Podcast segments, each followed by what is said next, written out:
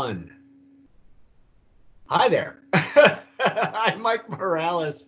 You are watching and listening to Sipping Off the Cuff on Tequila Aficionado Media. I'm hoping we're recording because I'm not seeing anything moving. It says you're recording on my end. Yeah, well, I don't know why it's. I still have a 0 o'clock, so I'm gonna assume that we are moving and recording. Okay. There it goes. I'm here in San Antonio sweltering my butt off. That young man out there is... I'm Rick Levy in sunny Escondido, California. Show us your t-shirt, man. What does it say? Esta noche fiesta. Esta noche fiesta. Yeah, $1 tequilas and $2 pulques. Hey, that's a deal. I keep trying to get pulque for us. This year, we've had every variety of agave spirit, and I just found out we are getting samples from South Africa, which I'm really excited about, because the first time I ever had a South African agave spirit, I could clean my jewelry with it. It was so bad. So, but on the flip side, Rick and I are so excited, at least I am, because we are tasting and dissecting El Tequileño. This is a classic tequila from Mexico. I guess we found out that these are Highlands agaves that they're using. The Platino that we fell all over ourselves with is actually a Platino. It's a Blanco Suave. They're resting it for probably under 30 days and pulling it out of a barrel. This one, do we know how long this is being aged, Rick? This is, they call it a Gran Reserva. Yeah, there's nothing about it on the bottle, and I haven't researched it. Yeah, let me see if I can find. I'm on their website. We had these delivered so quickly to us because we had been we were contacted by El Tequileño, and this is the one that we have listed here is the Gran Reserva. Is aged for a minimum of 8 months in American oak, blended with a small amount of añejo, aged in American oak. Aha! This is a perfectly balanced tequila with real character, a must for all. So this is what we're tasting right here, the Gran Reserva, and I'm jazzed about that because if you watched our Platino video, the Tequileño has been around since 1959. It's as old as I am, and I just had a birthday the other day. So, but anyway, regardless, we're gonna try this one. This is a beautiful color on this, and I'm gonna use my Glencairn for this one. You haven't even had any, Rick. You're just popping the seal. I just broke the seal. Rick is going to use his handy dandy jarrito for tequila.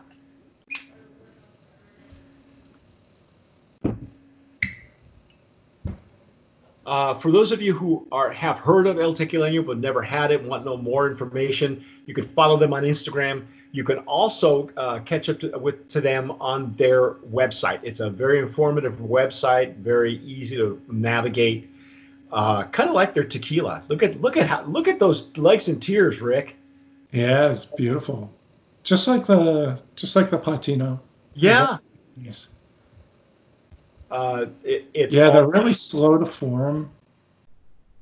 Yeah, they're not syrupy, thick. You know, it's very normal, from what I can tell. I mean, whatever. Beautiful. They are distilling this in copper pot stills. It is made. It is very old school.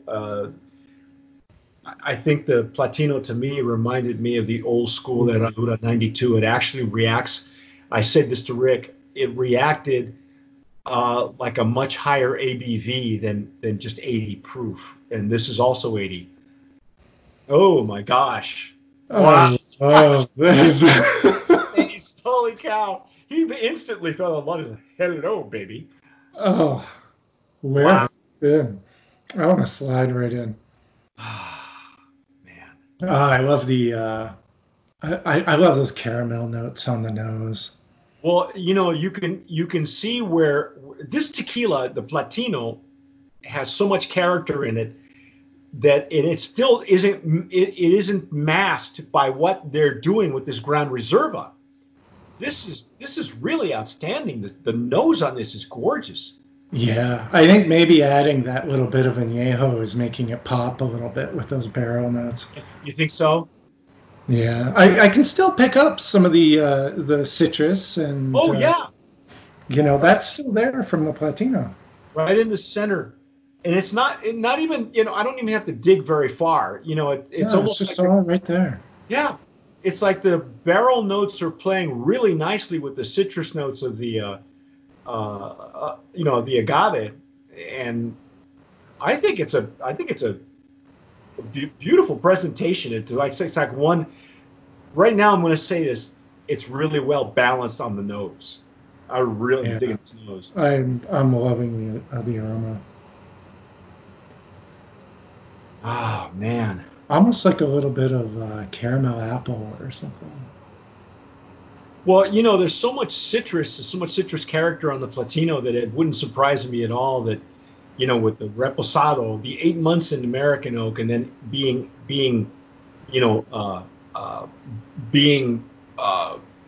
blended, you know, with that añejo, that it would give it a, you know what, maybe it's almost like a, I want to say citrus, but now it's more like an orange blossom to me. Maybe it's not that way to you. Oh yeah, you know, when you kind of mix the caramel and the citrus zest, and I could totally say you could get that. For me, when I'm having Highlands agave, I always, you know, a lot of times apple comes to mind because the Highlands agaves, they're larger, starchier, they're, you know, end up holding more sugar. And so I'm thinking of, you know, like the white center of an apple.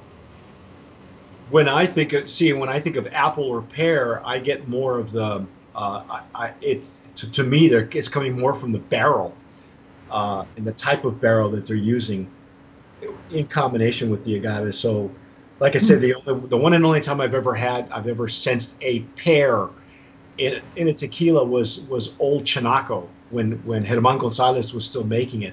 I opened up the bottle, I poured some, and I was cleaning house.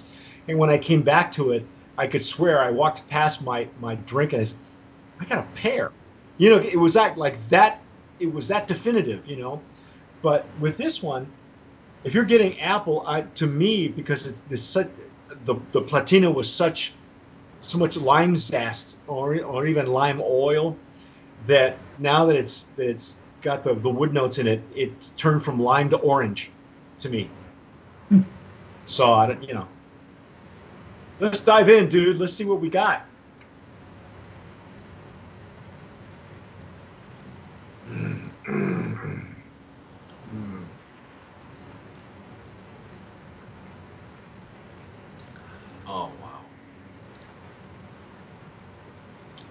Wow.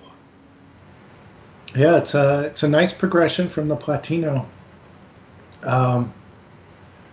I'm not getting the you know, the sort of caramel and you know, the big punch of warm notes on the palate that I would have been expecting from the aroma, but it's quite nice. You know, it's almost like there's no loss of the agave that we had in the Platino.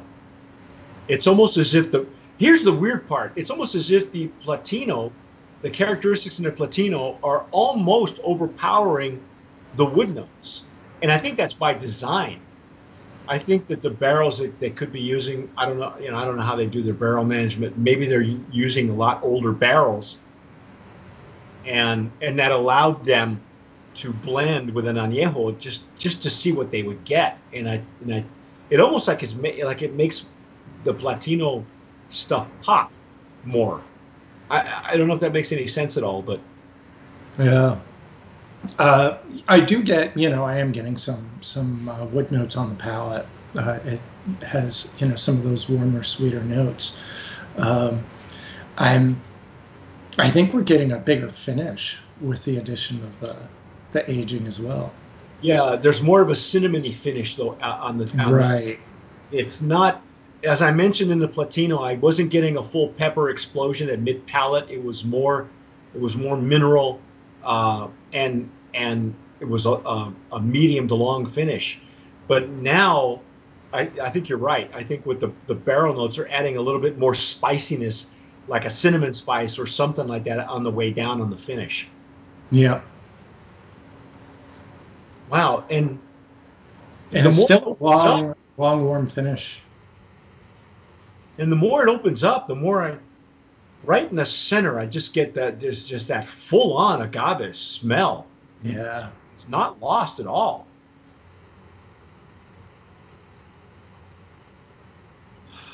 Wow.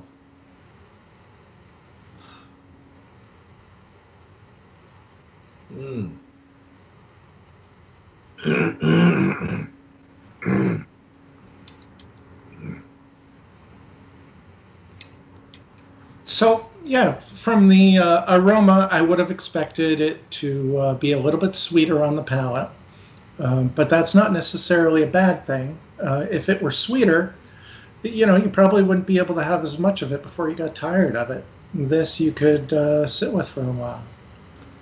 You know, for the brands who've been around for a long time, I think you mentioned Cosecha.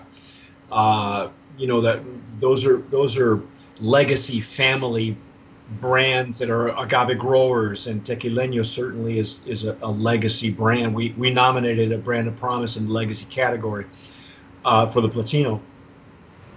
When it's so old school that the idea has always been to present the agave, not the other way around, not to mask the agave, which is sometimes you and I are used to that. We kind of see a natural progression. We go from the Blanco, from the Repo to the Añejo, and then the Extra Añejo, and then by the time you get to the Extra Añejo, you get the dried fruit. It's just all barrel, right? Yeah, yeah, and then you're pulling stuff out like dried fruit and apricots and, you know, whether it's dried fruit or fresh fruit and stuff like that.